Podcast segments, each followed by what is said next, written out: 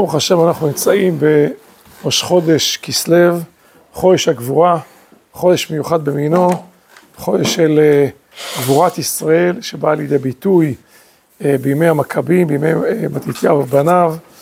חזרה מלכות ישראל יתר על, על, על 200 שנה, כמו שאומר הרמב"ם, ומראה לו השם נפלאות בימים האלה, גבורת ישראל באה לידי ביטוי, וגבורת ישראל באופן מיוחד, היא, זו תכונה לאומית. ישראל זה עזים שבאומות, ממקור עוזר ישראל בגבורה, יש לנו את הגבורה הישראלית שלנו. אז זה נושא בפני עצמו, בשנה שעברה עשינו בזה שיעור מיוחד, נעשה בזה גם בהמשך, אבל לא ברגע זה. אני רוצה לדבר, קראנו לשיעור משמוע רעה לא יירא. מציאות של מלחמה היא מציאות שמרבה דמיונות בלב האנשים. אנשים שנמצאים במקום אה, הסכנה, אז בעצם באופן, הסכנה זה דבר אובייקטיבי. וכל כל העולם הזה הוא סכנה אחת גדולה, מבחינה אה, נפשית, רוחנית, ויש גם מקום סכנה באופן מובהק. וכוח הדמיון באדם הוא כוח שהרבה פעמים הוא פועל לא לטובתו, כוח הדמיון הוא חשוב מאוד. יש באדם את השכל, את הרגש, רצון, דמיון, כוח המדמה, כוח שבעזרתו האדם יכול גם לחשוב. אבל הוא יכול גם כוח מאוד מאוד מאוד מבלבל, כוח הדמיון אדם יכול לחשוב דברים דמיוניים, אדם גם יכול להפחית עצמו בדברים שלא היו ולא נבראו, או מכל זה הוא יכול לעשות פיל.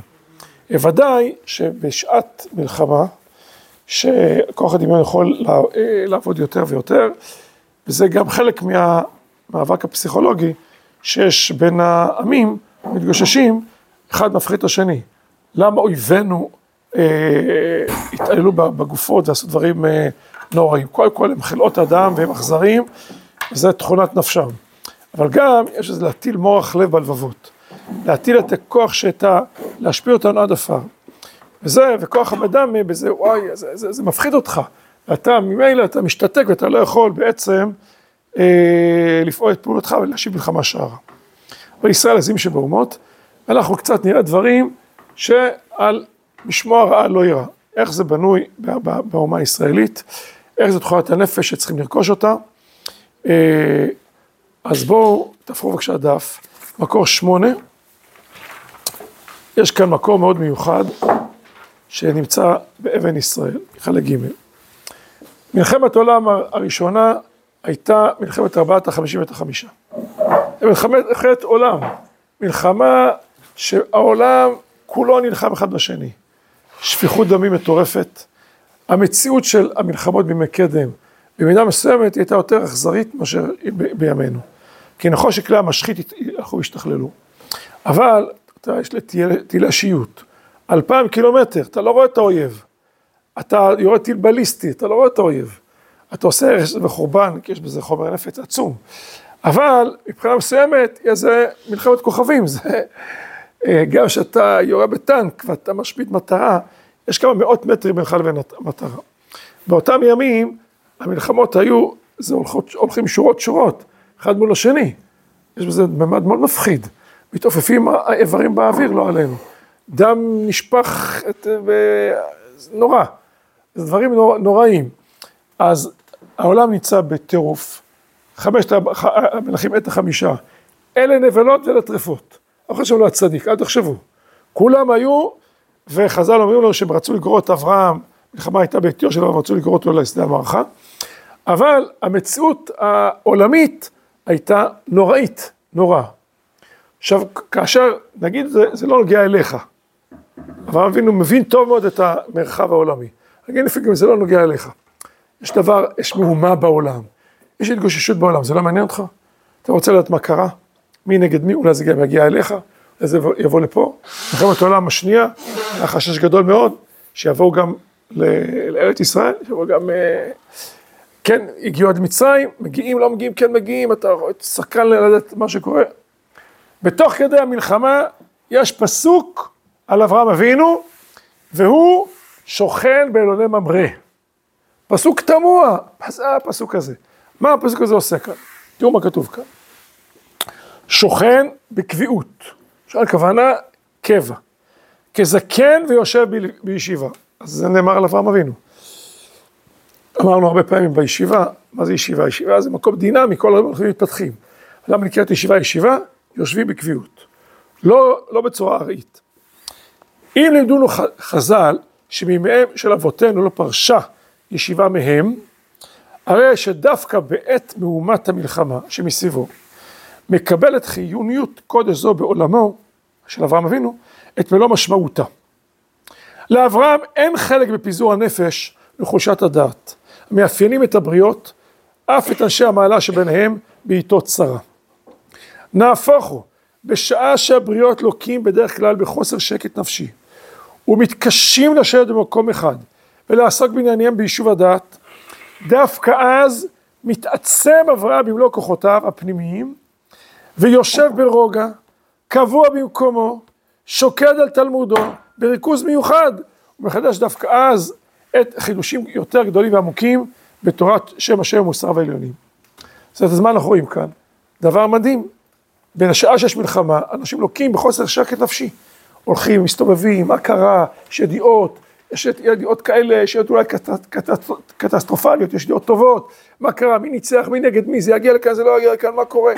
חוסר שקט. העולם נמצא בשיגעון, אז זה משפיע על כל הבריות וכל הנפשות, שהם לא בלב המלחמה, הם בעורף או במלחמה, במדינה סמוכה, זה משפיע עליהם. חוסר שקט. זה הדבר שקורה לאנשים, אף המעולים שבהם, אה, אה, חלישות הדעת. אבל אצל אברהם אבינו, מה כתוב? והוא שוכן בעולם ממרא. שוכן בקביעות. שוכן, זקן ויושב בישיבה. ואז הוא מחדש חיושב יותר גדולים בתורה. איך אנחנו יודעים את זה? כי לאברהם אבינו באותה תקופה היו הצלחות מרשימות ביותר. אנחנו יודעים מהגמרא שהעם היותר מתנגד משבעת אבני כנען לתרבות הישראלית היה האמורי. יש בגמרא, מסכת שבת, יש דף שלם, עוד, זה מפוזר בעוד כמה מקומות, על דרכי האמורי. יש כאלה שאומרים שדרכי האמורי זה ממש עבודה זרה, יש כאלה שאומרים שדרכי האמורי זה לאו דווקא עבודה זרה, אבל זה ממנהגים משונים ומגונים, וזה ההיפוך הגמור לתורת ישראל. זה כל מיני ניבים שהם אמרו, כל מיני מנהגים שהם עשו, שהגמרא אומרת, אל תעשה אותם, אז דרכי המורי, אסור, איסור לעשות את הדבר הזה. ואנחנו רואים מי זה בעלי ברית אברהם, הנר, אשכול, ממרא, בעלי ברית אברהם, זה החברים שלו, פתאום הוא קשר איתם קשר. האנשים, העם היותר רקוב, היותר מנגד את ישראל, פתאום הוא כונס אותם, הוא...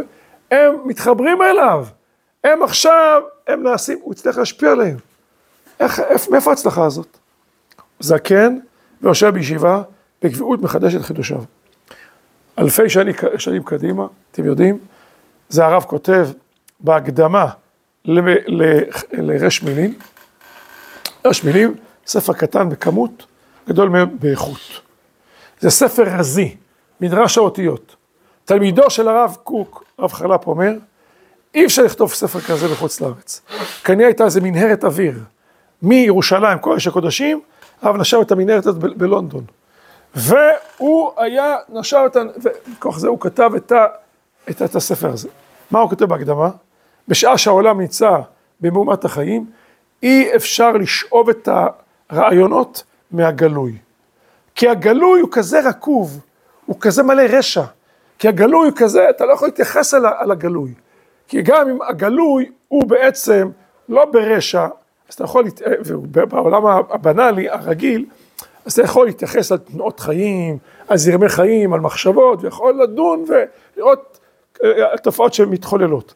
אבל שהעולם הוא כולו ברשע ושפיכות דמים איומה, ולא משנה אם זה גויים או יהודים, זה, זה גם כל זה גויים, אז אי אפשר לשאוב את הכוחות מהעולם הגלוי צריכים ללכת לעולם הנסתר. ואז הרב שואב את כוחותיו ומחדש חידושים עליונים, דווקא מתוך עולמו הפנימי, כמו אברהם אבינו, זקן ויושב בשבילו, הוא שוכן בעולמי ממרא, דווקא בעולם הפנימי. יש בסיפור, שכמו שהיה תקופת הבליץ, במלחמת העולם השנייה, מה זה הבליץ? מטוסים מפציצים את לונדון. אז uh, פעם היה באחד החגים, משהו כזה, הרב בלונדון נמצא, יש הפצצה הרב ברגיעות רוגע נפשי, פינה את כל האנשים, ככה לא התרגש, היה בטוח שום דבר לא יקרה, בעוגן נפשי. עולם פנימי, הוא עכשיו מוצג בעולמו הפנימי. מאיפה הכוחות האלה? מאיפה יש את הכוחות האלה? עכשיו בואו נתחיל מההתחלה.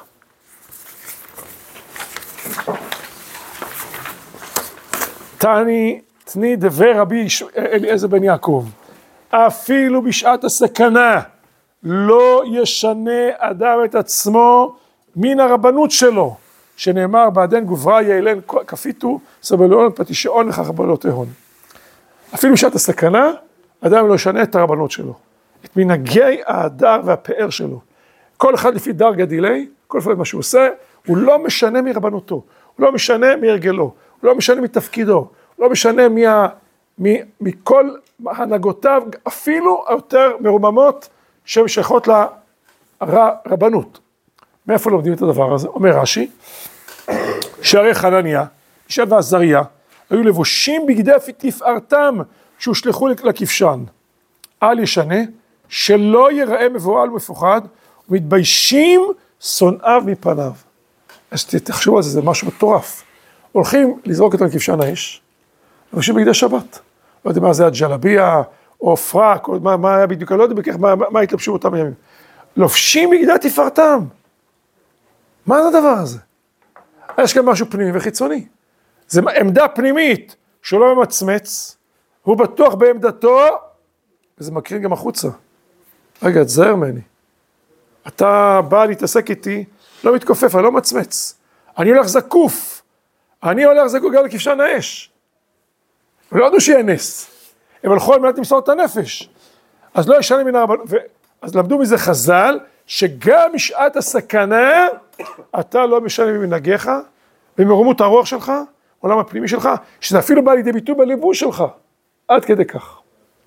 תראו מקור שתיים, הרב ציודה, לקח את הדברים האלה לכלל ישראל, תקופה שאחרי השואה, תקופה של מלחמת השחרור. תראו מה הוא אומר כאן. אפילו בשעת הסכנה לא ישנה אדם, אדם את עצמו מן הרבנות שלו.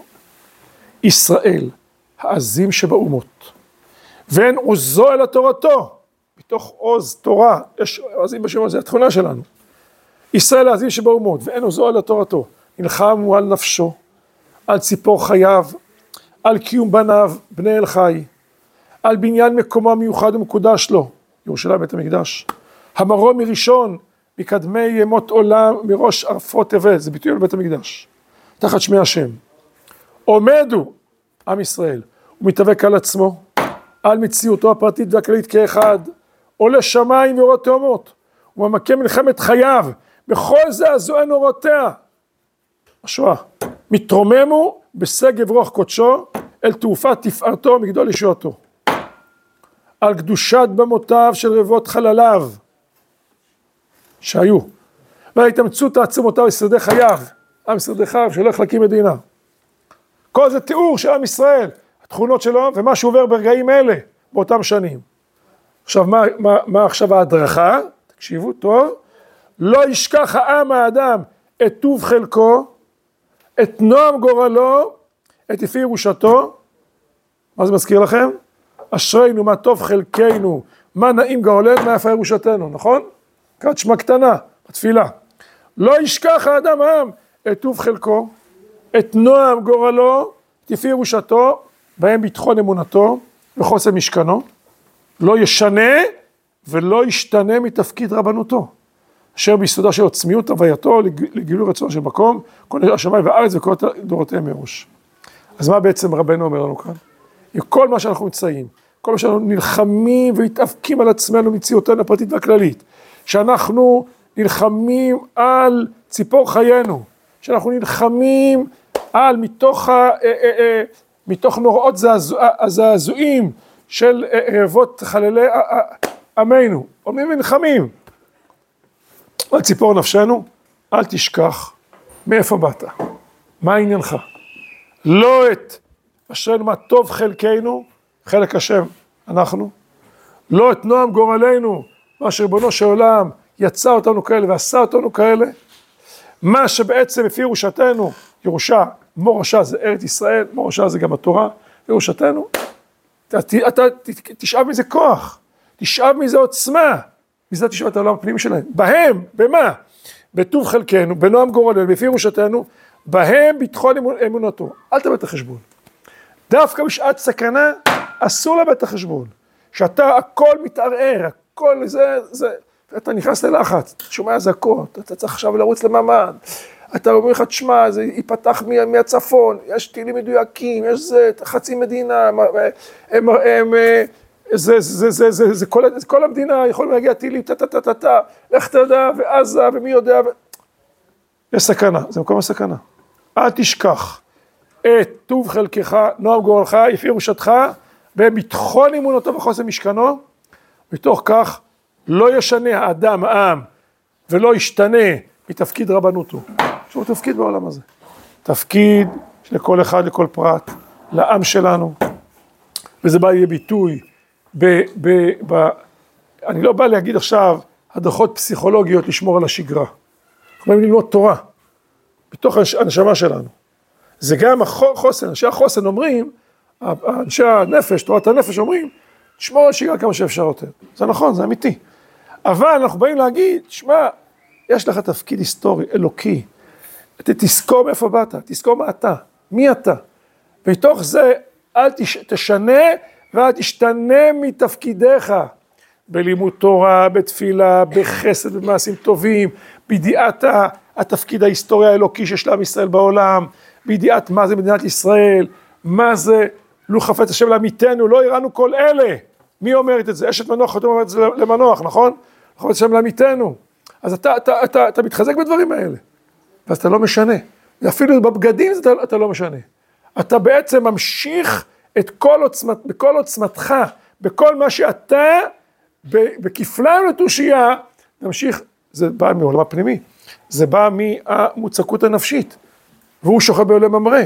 והוא לא משלט מעולם החנה משלם וזרע, לפי בגלל תפארתם, ולא משנים ולא משתנים מתפקידנו, מתפקיד הרבנות שלנו, מתפקיד הגדול שלנו, שעצמיות הווייתנו, שזה גילוי רצונו של מקום, זה מה שנתבע מאיתנו ברגע זה. טוב, נלך הלאה. אבל באמת, המציאות היא לפעמים העולמית בכלל, שעת מלחמה בפרט, יש בה גם בשורות לא תמיד הכי טובות שבעולם. בואו נראה מקור שלוש. כן. אם אנחנו בזמן מלחמה רואים ש... אם אנחנו רואים שנוצרת כאילו איזה מלחמה, איזו סתירה שאמורה לעורר אותם, זה לא אמור גם קצת לערער אותם לגבי ה... אולי אנחנו לא עושים את התפקיד בצורה טובה, אולי התפקיד לא נכון, אולי ההתמקדות לא נכונה.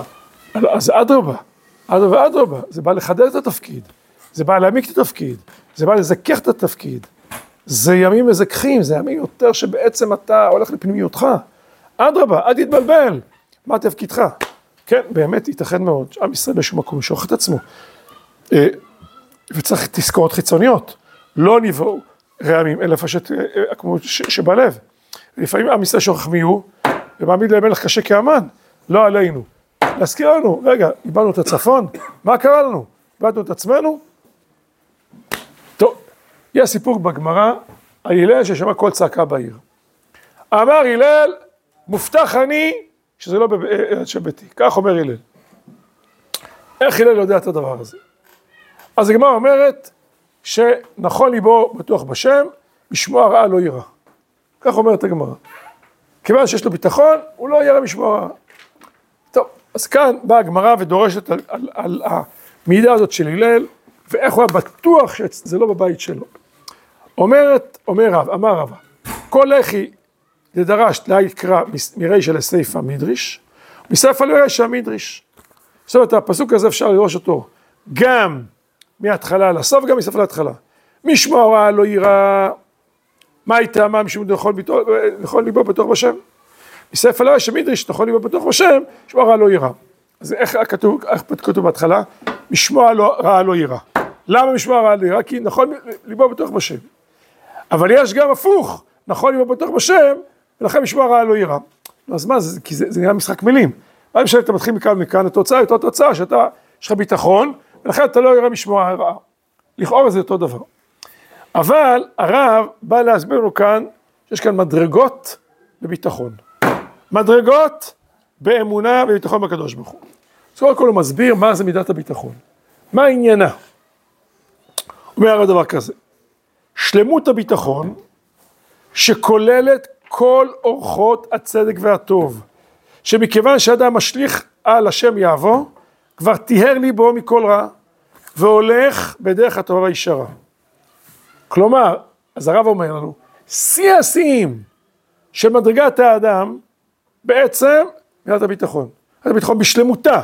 יש מדרגות במידת הביטחון. יש מדרגות שונות, אין סוף מדרגות. כמו בכל דבר, גם במידת הביטחון יש אין סוף מדרגות. אבל יש שלמות הביטחון. ושלמות הביטחון כוללת כל אורחות הצדק והטוב. אדם הולך בדרך צדק וטוב, הוא משליך עבור על השם, הוא לא מפחד מאף אחד בעולם. מכלום הוא לא מפחד. הדבר היחידי שמחייב אותו, דבר השם. לא בני אדם, לא ירא מתופעות טבע, לא ירא מחיות, לא ירא מקטסטרופות, לא ירא מכלום. הוא בעצם זיכך את עצמו, את דעותיו, מידותיו, וממילא גם מעשיו, הוא צריך לעבור לשם במאה אחוז. אדם כזה הוא שיא השיאים של הזכות. ככה הרב אומר כאן, עוד פעם, שלמות הביטחון שכולל את כל אורחות הצדק והטוב, שמכיוון שאדם משליך את על השם יעבור, כבר טיהר ליבו מכל רע, והולך בדרך הטובה והישרה.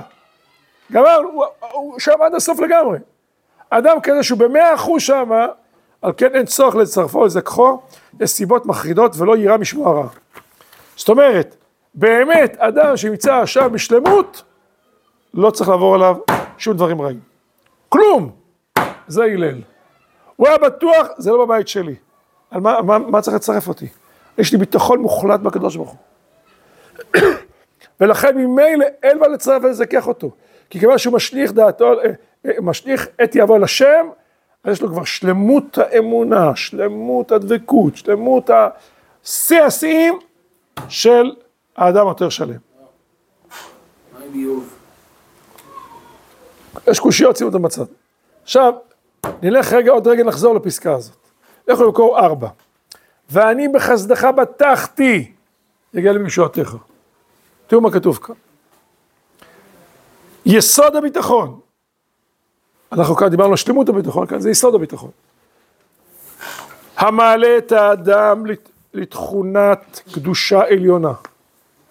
הביטחון באמת באמת באמת מעלה את האדם, למשל, קדושה עליונה, קדושה עליונה זה לא הצדיק, זה כבר חסידות, זה כבר פרק כ"ו במסעדת ישרים, יסוד החסידות, זה, זה, זה כבר, זה לא יסוד החסידות, זה כבר שיא השיאים של שלמות האדם. יסוד הביטחון המעלה את האדם לתכונת קדושה עליונה, רבות נפש וגדלות קודש. מהו יסוד הביטחון הזה המדובר? הוא לא אותו הציור שאדם מצייר בעצמו, שהוא בטוח שמה שהוא דורש ומבקש, וחושב שהוא דור, דרוש לו ימלא השם. זאת אומרת, מה זה ביטחון? מה שאני רוצה, השם ישמע בקולי. יש טרמפ, יש לי טרמפ. לעבור את הטסט בפעם הראשונה, אני עובר, אני עובר את הטסט בפעם הראשונה.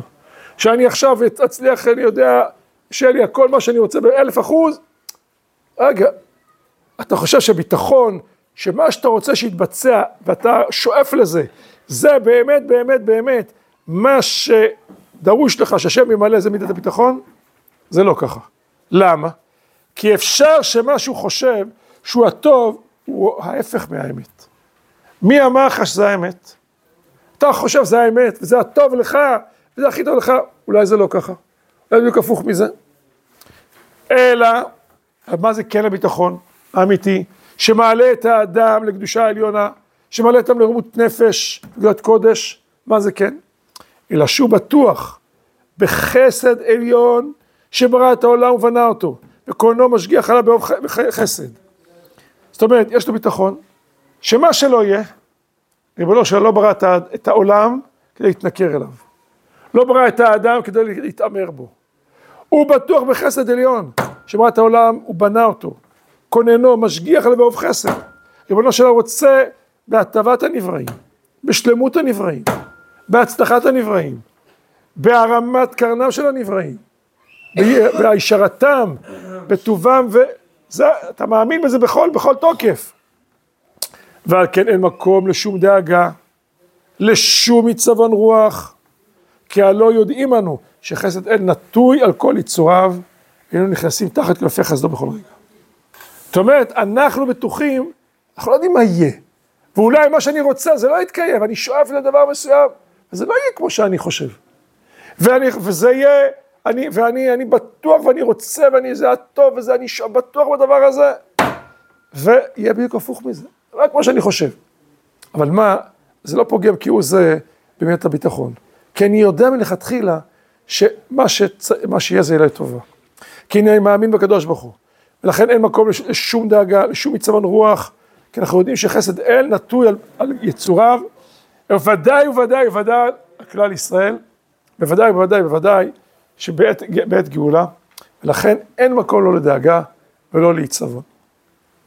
עכשיו בואו נעלה למעלה לפסקה שהרב הסביר לנו את מידת הביטחון.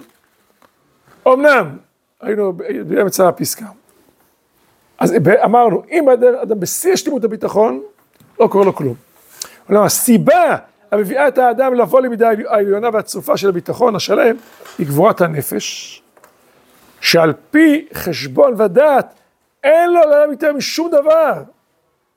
גם הדברים שנראים שהם רעים בעיניו, כי הלוא לא יעשה דבר, כי אם השם לא ציווה.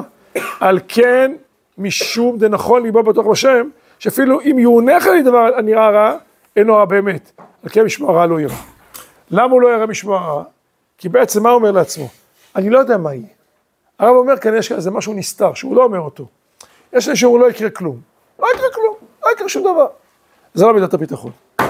לא יקרה כלום. בעולם שלנו, גם לא בעת מלחמה, לא עלינו.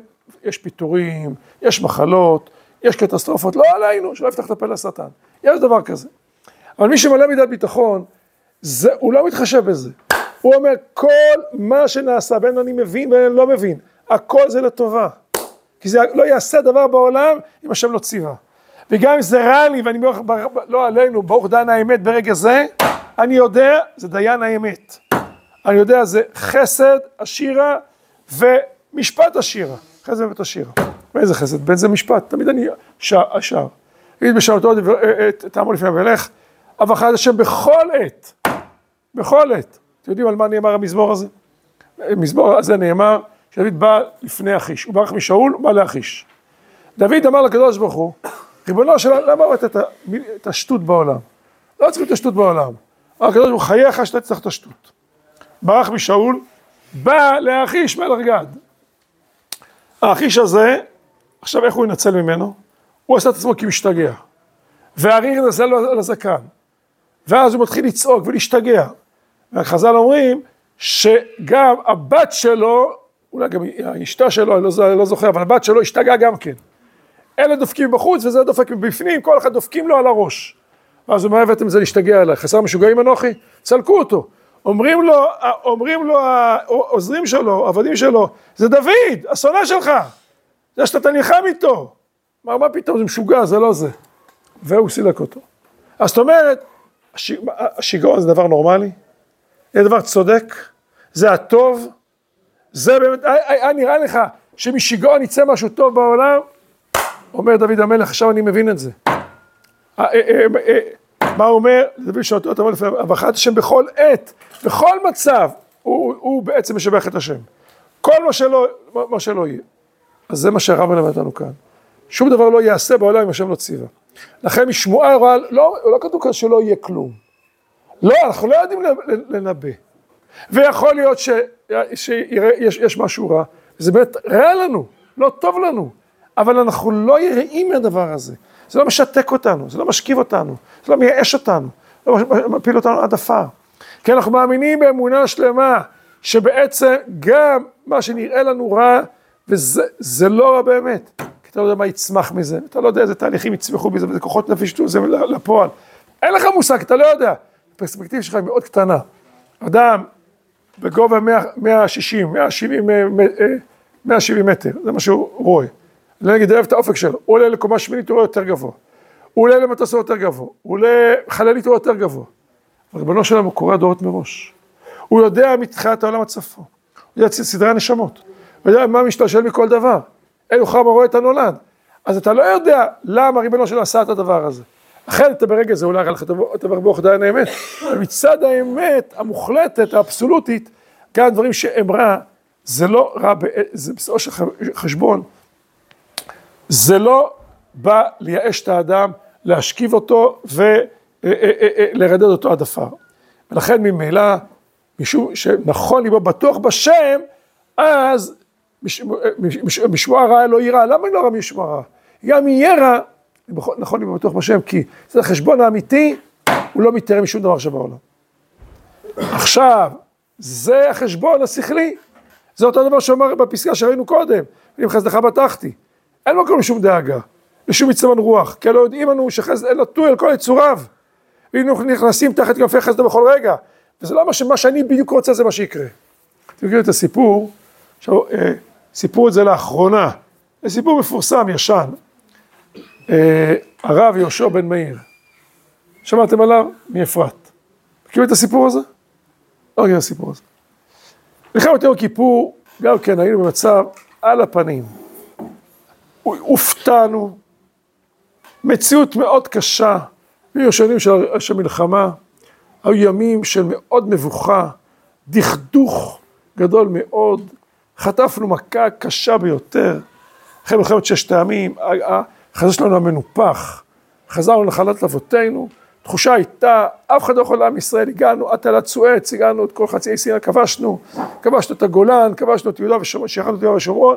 בקיצור, המציאות הייתה שאף אחד במזרח התיכון לא יכול להרים יד או רגל ולעשות משהו נגדנו. ואז פתאום בעיצומו של יום כיפור, פתאום מכה קשה ביותר. ואנשים גויסו, חודשים היו בצבא. חודשים היו בצבא. בשלבים הראשונים של המלחמה, אנחנו, באמת היה קשה, קשה ביותר. לא פשוט בכלל. אחרי איזו תקופה, יהושע בן מאיר בא, קיבל חופשה, הרב יהושע בן מאיר, ראש ישיבת אפרת. אה, הוא בא, אה, למד במרכז הרב, קיבל חופשה, לפני שהוא בא הביתה, כולו מאובק. הלך, אמר, הוא חייב לקבל איזה עידוד. הלך לבית של הרב צבי יהודה. חוב עובדיה שלושים. בגאולה בירושלים. דופק, הוא לא מוותר, הוא חייב לדבר עם הרב, זה היה בשעות הלילה, דופק, לא פותחים לו. דופק, לא פותחים לו. דופק, דופק, דופק, טוב, הרב פותח, הוא רואה, הוא רואה, הוא רואה אותו, אז הרב אומר לו, תגיד לי, איפה המכתב? לא, הרב, הרב אולי לא מכיר אותי. אני יהושע בן מאיר. לא, לא, איפה המכתב? ההסכם, המכתב, איפה, איפה המכתב? הרב, לא, אני באתי עכשיו מהמלחמה. אולי אני מאובק, אני, אני יהושע בן מאיר. אומר, אולי הרב כבר, זה שעות לילה מאוחרת, הקמתי אותו בלילה, הוא לא יודע על מה אני מדבר, מי אני, מה אני? עוד פעם, חזר, חמש דקות העמיד אותו בפתח הדלת. אמר לו, בוא, בוא תיכנס, תיכנס, תיכנס. איפה ההסכם? איפה המכתב? איפה המכתב שריבונו של עולם כתב לך, שכך תראה הגאולה? איפה ההסכם שאתה כתבת וחתמת ריבונו של עולם, שמה שאתה חושב שיהיה כך יהיה הגאולה? כך הוא אמר לו. הוא ראה באיזה מצב נפשי הוא נמצא, קלט אותו, כך הוא רומם אותו. בענייניו. אז הוא חושב, לא רק במובן הפרטי, אתה חושב שאתה תלמוד ישיבה כך וכך שנים, תתחתן בגיל הזה והזה, תלד לילדים כך וכך, תלמד כך וכך וכך, תחי את החיים עוד 120 שנה, הכל ברור לך. מי אמר שזה יקרה ככה? מה זה לא יקרה ככה? מה אתה חושב? אתה חושב שגאולת ישראל צריכה בדיוק לפי התבנית שלך, מה שאתה למדת וזה, טה טה טה טה טה, הכל הולך למישרים. מי אמר זה כך צריך, כך יהיה. אז אם כן, זה ה... לכן אמונה, ביטחון, זה לא שמה שאתה חושב זה מה שיקרה. אנחנו מאמינים בקדוש ברוך הוא מה שלא יהיה. אני חייב לומר כאן, זה לא הנושא המרכזי שלנו כאן עכשיו, אה, ביטחון לא סותר, לא סותר השתדלות. ביטחון והשתדלות זה שני דברים שלא עושים אחד את השני. מתוך ביטחון אתה משתדל, מתוך השתדלות אתה מלא ביטחון. ויברכתיך אשר בכל אשר תעשה. אתה עושה השם מברך אותך. גם כשאתה עושה צריך ביטחון. גם כשאתה עושה אתה צריך את מידת ה... אה, גם כשאתה עושה, אתה צריך גם את, את מידת ה... חושב שזה מה שאתה עושה גם, התוצאה תצליח. טוב, הלאה. עכשיו בואו נראה את, את, אה, את את סיפה של ה- של מקור שלוש, ומזה יבוא למידה זו שבאמת לא נראה משמוע רע, פני שהוא ראוי שיהיה נשמר מכל אסון פגע, רגלי חסדיו ישמעו. אז בעצם, אם נסכם, יש כאן של, שלוש מדרגות. מדרגת הטיפשים, שום דבר לא יקרה. זה לא מדרגה שהרב מדבר עליה. מד- מדרגת הרוב האנשים שצריכים להגיע למדרגה הזאת. מה שיהיה, אני סומך על הקדוש ברוך הוא. אני סומך שום דבר לא יעשה אם השם לא ציווה. והשם הטוב והמיטיב, חסד אל נטו על כל יצוריו. אנחנו נכנסים תחת כנפיו בכל רגע. זו האמונה הבסיסית שלנו, הביטחון שלנו. עכשיו, בדרגה שלישית, אם אתה בזה לגמרי, לא אתה אומר את המילים האלה. לא אתה לא בפנים, אתה שלם במיליון אחוז, אז באמת אתה נשמע. לחלוטין, לגמרי. יפול מצרך אלף ומה יבינך אליך, לא רגל בשביל מה תראה. לא קורה לך כלום. מי זה? הלל. זה מדרגה של אדם שלם מאוד מאוד, פעם בכמה דורות יש אדם כזה מיוחד. הוא תיעד נפשו, זיכך את כל אה, אה, ליבו מכל רע, הולך בדרך טובה וישרה, כל אורחותיו צדק ומשרים, זה אדם כמו הלל. טוב, נלך הלאה. אומר בן אדם לעצמו, יש לי, יש לי קושי בעניין הזה, כי מה לעשות, לפעמים דמיונות, דמיונות מתרגשות עליי, ואני כל מיני, מפליג בדמיון. אני לא תמיד יכול להחזיק את הראש שלי בגבורה. אז בואו נראה כאן כמה וכמה עניינים של מידות, מידותיו של האדם. בואו נראה מקור שש, תוך איגרות. אז הרב כותב לרב חרל"פ, וזה אני מוצא את עצמי מחויב להעיר את כבוד חביבי, כבוד אותו שליטה. זאת אומרת, שבעצם אנחנו, אה, אה, אנחנו כאן, הוא, הרב נותן הדרכות לתלמיד שלו, ואומר לו, אה, לא זוכר, אולי זה לא, זה לא הרב חלב, זה מישהו אחר, אולי זה הרב משה זיידן, לא זוכר בדיוק, אחד משניהם, הוא נותן לו הדרכות, הדרכות ביראת שמיים, בתיקון המידות. וזה אני מוצא את עצמי חייב להעיר את כבוד אותו שליטה. שכשם שהגאווה והכעס וענפיהם הם סורי הגפן הנוכריה, ובכלל המידות האסורות, שיהנו חייבים להתאר מהם עד כמה שעד מגעת. אז זאת אומרת, יש מידות אסורות. זה, מילה זה לא המלצה. אם בעצם אנחנו צריכים ללכת בדרכי השם, אם אנחנו צריכים לזכך את נפשנו, אז גם, נכון, זה לא מצווה שזה מחויב, עשה לא תעשה, בעניין מעשי, גם בבניין, בבניין, בבניין המידות, יש לו מידות אסורות, שאסור להיות במידה הזאת, שהאדם כל כולו צריך לעבוד על עצמו, שחס וחלילה הוא לא ייפול במהמורת אותה מידה. ויש מידות אסורות, מהם המידות האסורות המפורסמות? גאווה וכעס וכל ענפיהם. גאווה וכעס זה שתי מידות שאנחנו צריכים להתרחק מערסן עד כמה שיד משגת. עד כמה, סורי, איך הרב מכנה אותם כאן? סורי גפן הנוכריה. אחד המידות האסורות, שהיינו חייבים להתאם עד כמה שיד מגעת. וכבר מנויה וגבוה על פי חכמי תורה גדול עולם, שהעצבנות היא מכלל המידות האסורות. כי אין אתם מסאבו אותה. זאת אומרת, יש כאן כן צרעות. יש כאן איזה משהו, עצבנות. זה דבר חדש. יש בעצם עניין חדש בעולם המודרני, הוא עכשיו אפוף בו מידת העצבנות. אני עצבני, אני עצבני, משוגע הוא עצבני, כי העולם הוא מהר, מהר, מהר, מהר, כל דבר, הכל משוכלל, הכל הולך במהירות הבזק, בדורות שלנו זה מתקדם יותר ויותר, ואז יש עצבנות, זו מידה מודרנית, שאדם עצבני, לא מסתדר לו כפי שהוא רוצה, כאן מיד ועכשיו, הוא מגיע לעצבנות. אז אותו דבר, גם כן, חכמי עולם, גדולי תורה, זה עומדת במערכה אחת עם הכעס והגאווה. עכשיו, מה שהוא רוצה להגיד זה עוד דבר. הוא כבר גיליתי כבוד תורתו כמה פעמים, כי העייפות הנפשית והגופנית הגורמת לה. עייפות נפשית, דבר שצריכים להתרחק ממנו.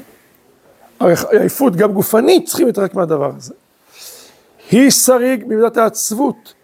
מידת העצבות היא מידה רעה מאוד, אבל בין לדעתו של אדם, הוא מבארת אותו על דעת קונו, מאבד את הונה של תורה, וכל חיי נועם של עבודת הקודש.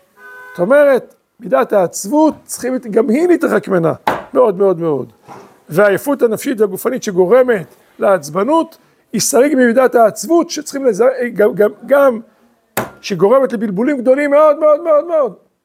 אומרים בחסידות, שאולי שמחה זה לא מצווה, אבל היא אם כל המצוות, היא הגורמת לכל המצוות. ואולי עצבות זה לא עבירה, אבל זה אבי אבות העבירות. זה גורם לכל העבירות שבעולם. עכשיו, כל מה זה, הבאנו את זה הקדמה לסיפא. הנני רק רואה להוסיף את כי מוח הלב הוא גם כן בכלל למידות האסורות. מוח הלב, פחד, פחדנות, מוח הלב, חוסר גבורה, מוח הלב. תולדות העצבות, העייפות שהיינו חייבים להיזהר מערסה. מציאות שבעצם אדם מתפחד. יש לו מוח לב, לא עושה כלום. מתוך שיש לו מוח לב, אז הוא מלא בדמיונות. מתוך שהוא מוח לב, זה משתק אותו. יש לו מוח לב, אז הוא לא פעיל, הוא לא עושה, אין לו מפעליות של חיים. חמושי גבורה, אנחנו חייבים להיות כשאנו מכירים שכל כוונתנו טהורה, ישר ונכוחה, ישר דרכנו. אנחנו צריכים להיות מלאי גבורה בכל דבר שאנחנו עושים בחיים. ודאי כלל ישראל עושה משהו בגבורה יתרה, ולא חלילה במוח לב. הדבר הזה לקוח מרבי שמואל אבן גבירון, שהוא כתב ספר מידות, ויש לו מערכה על המידות, ויש לו גם על מידת המורח, שהוא כותב במפורש, המידה הזאת יותר מה שתמצא בנפשות הפחותות והדלות והנים והנים וזאת, הבזויות. זאת אומרת, שם אתם תמצא את המידה הזאת, והיא מידה מגונה, בושה, אסור לו במידה הזאת, וצריך המשכיל להיזהר ממנה ואל ירגיל בה באותה מידה. וישתה להרחיקה מנפשו לעשייה מעלה מפני שאינה מביאה לשום תועלת. מוח הלב. אבל היא מביאה הגנות והשם הרע וגורמת לפחיתות וגריעות. האנשים החשובים, אנשי הלוות, הם מואסים וגואלים אותה. הם לא, הם, הם מתרחקים מזה עד מרחק האחרון. זאת אומרת, אז, אז זו הגדרה חשובה מאוד מאוד. חס וחלילה לא לפתח ולהיזהר מהרס, כמו שצריכים להיזהר מהגאווה, מהכעס, מהעצבות, מהעצבנות המודרנית, צריך להיזהר ממוח הלב. עם ישראל עזים שבאומות. זה עבודה, ודאי בעת מלחמה. צריך להיות מלא גבורה. זה עבודה בעת, בעת שיש מאומן בחיים. בעת שהכל לא, לא מסתדר כפי שאנחנו מסתדר, חושבים שצריך להסתדר, שיותר נעים לנו, סביבת הנוחות שלנו. צריכים להיות מלאי גבורה לעבוד על הדבר הזה. זכנו השם, עכשיו המלחמה היא עכשיו נכנסה לחודש כסלו, חודש הגבורה, סגולת הזמן עוזרת בעדנו. יגיד בן אדם, אני לא מסוגל, אני לא יכול. לא יכול, אני פחדן מטבעי, אני לא, לא יכול. מקור שבע. פעם, פעם גם כן הבאנו את המקור הזה. ספר המידות. אומר, אומר הרב ויזל שקרא את ספר המידות, תדע לך, הוא שם כוחות בנפש האדם. כוחות מכוחות שונים. והכוחות האלה הם כוחות שאיתם הוא פועל, ואותם זה מתת אלוקים שריבונו שם שם בנפש האדם, שאדם יוכל להגיע לשלמותו. יש עוד מידה שצריך לדעת שהיא קיימת. הנה תראו מה הדבר הזה. ואולם השם יתברך, ברוך הוא, נטע בנפש כוח, ימשול בו האדם, על רוחו, וזאתי כוח הגבורה שאנו מדברים עליה. זאת אומרת, ברוך הוא שם כוח גבוה בנפש האדם. יש באדם כוח להתגבר. הוא לא כזה חלשלוש, לא כזה מסכן, הוא לא כזה לא יכול. יש כוח נפשי באדם, שהאדם מסוגל, יש בו את הכוחות האלה, שהוא מסוגל להתגבר על עצמו ועל טבעו. עכשיו נותן דוגמה מוסרית בדבר הזה. פעולת הגבורה היא שאם האדם בעל חמא, בעל חוכמה, וליבו יודע שאין טוב לשנוא ולנטור רעת רעהו בלבבו, כעלות הרוח לצייר את שמעון והרע שעשה לו, בכוח הגבורה יסיר מחשב, מחשבה זו מליבו. זאת אומרת, עכשיו שמעון עשה לך רע. בא ראובן ואומר, אני מת להחליף לו שתי שדרות לחי. הוא עשה לי רע ואני רוצה לתת לו איזה בעיטה. אני רוצה להתנקם בו. מבחינה מוסרית הוא מבין, זה לא יפה, זה לא טוב, זה לא נכון. הוא עשה לי רע, אני לא מתנהג כמוהו. מבחינה מוסרית אני לא אגמול לו רע תחת הרע שהוא עשה לי. זה לא נכון להתנהג ככה. אני צריך, אני במקום אחר. אבל יש לו את היצר הזה. יש כוח של גבורה בנפש של שמעון להתגבר על המחשבה שבאה לו בדבר הזה. עכשיו לכו למטה. ומי שהרגיל עצמו בכל דבר, שאינו מניח מחשבותיו להגביה בנותיהם, אחרי גלותה נזהר להשיבה במחור, זהו הגיבור האמיתי, עליו נופלת מליצת מושל ברוחו. על כן שנינו איזה גיבור, כמו שתצרו, מה רוח יצרו. כלומר, אם אדם בכל דבר ודבר, שעולות לכל מחשבות, ודאי בשאל חולשה, אז הוא נקט דוגמה מוסרית, של לקום וליטור, לכעוס, להתגאות, אה, לרדוף כבוד, מחשבות לא טובות. וכל פעם שבעצם הוא הרגיל את עצמו, שלא מניח למחשבות שלו להגביה במעלותן, וכרגע שאלותן נזהר לישיבה נחור, המחשבות הלא טובות, זה הגיבור שעליו נאמר, זה מושל ברוחו. הוא מושל ברוחו. הוא מסוגל בכוח הגבורה למשול באותן מחשבות שבעצם מפילות אותו, קטנוניות, מנסיגות אותו אחורנית. את יצרו, את רוח יצרו, מה שעולה על דעתו. זה מה שנדרש מאיתנו תמיד, כל חיינו, זה מה שנדרש מאיתנו גם בעת מלחמה, חלילה לא ליפול במוח לב, בפחד, אלא תמיד, תמיד, תמיד אנחנו צריכים להילחם, כוח הגבורה שבנפשנו, כפי שפתחנו ואמרנו, הגבורה זה כוח לאומי שלנו. עוזר ישראל בגבורה, מכוח מה שקדוש ברוך הוא ברא אותנו ככה, הוא שם בנפש הישראלית באופן מיוחד, יותר מאשר שאר אומות העולם, את הכוח הזה של היכולת להתגבר, כוח הגבורה. שזה בכל האומה, שזה כל אדם ואדם. כן, זה שאדם מתגבר לא גורם לו להיות דווקא רכלב כאילו. לא. זה שהוא מתגבר, הוא קונה את המידה הזאת בתוכו. הוא מתגבר עוד פעם ועוד פעם, הוא קונה את המידה הזאת בעצמו. זה שהוא מתגבר ולא מניח לחולשה לנהל אותו, מה מנהל אותך? החולשה או הגבורה? אדם, טוב, אז יש דברים טבעיים, אינסטינקטיביים, אתה שומע איזה בום, אתה נבהל. כן, אבל מה אתה עושה עם הבום הזה? אתה משתתק וגמרנו? או אתה מתגבר ואתה פועל כמו שצריך לפ- לפעול. אתה, אתה מבין? השאלה, מה, מה מנהל אותך? כן, אבל אם אתה מתגבר ולא מחזיר, אז אתה... אל תתפס כרגע. לדוגמה, לא, אני לא מדבר כרגע עכשיו, אני מדבר לך מוסרית, ראובן ושמעון. התורה אומרת לא תקבל אותי תור.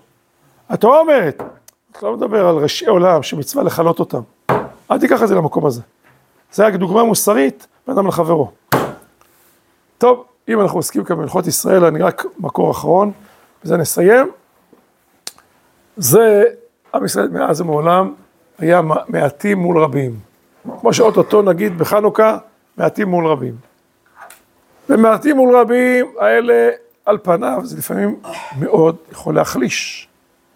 וזה מאוד יכול לייאש אותנו. יש כזה איזה, איזה משפט של אור חיים הקדוש, פרשת שמות. פרעה אומר, אין עם בני ישראל רב ועצום ממנו. כך הוא אומר. לכן הוא מפחד של אה, מה יקרה כאן איתו. אז למה הוא מפחד? אז תראו מה אומר כאן אור החיים הקדוש.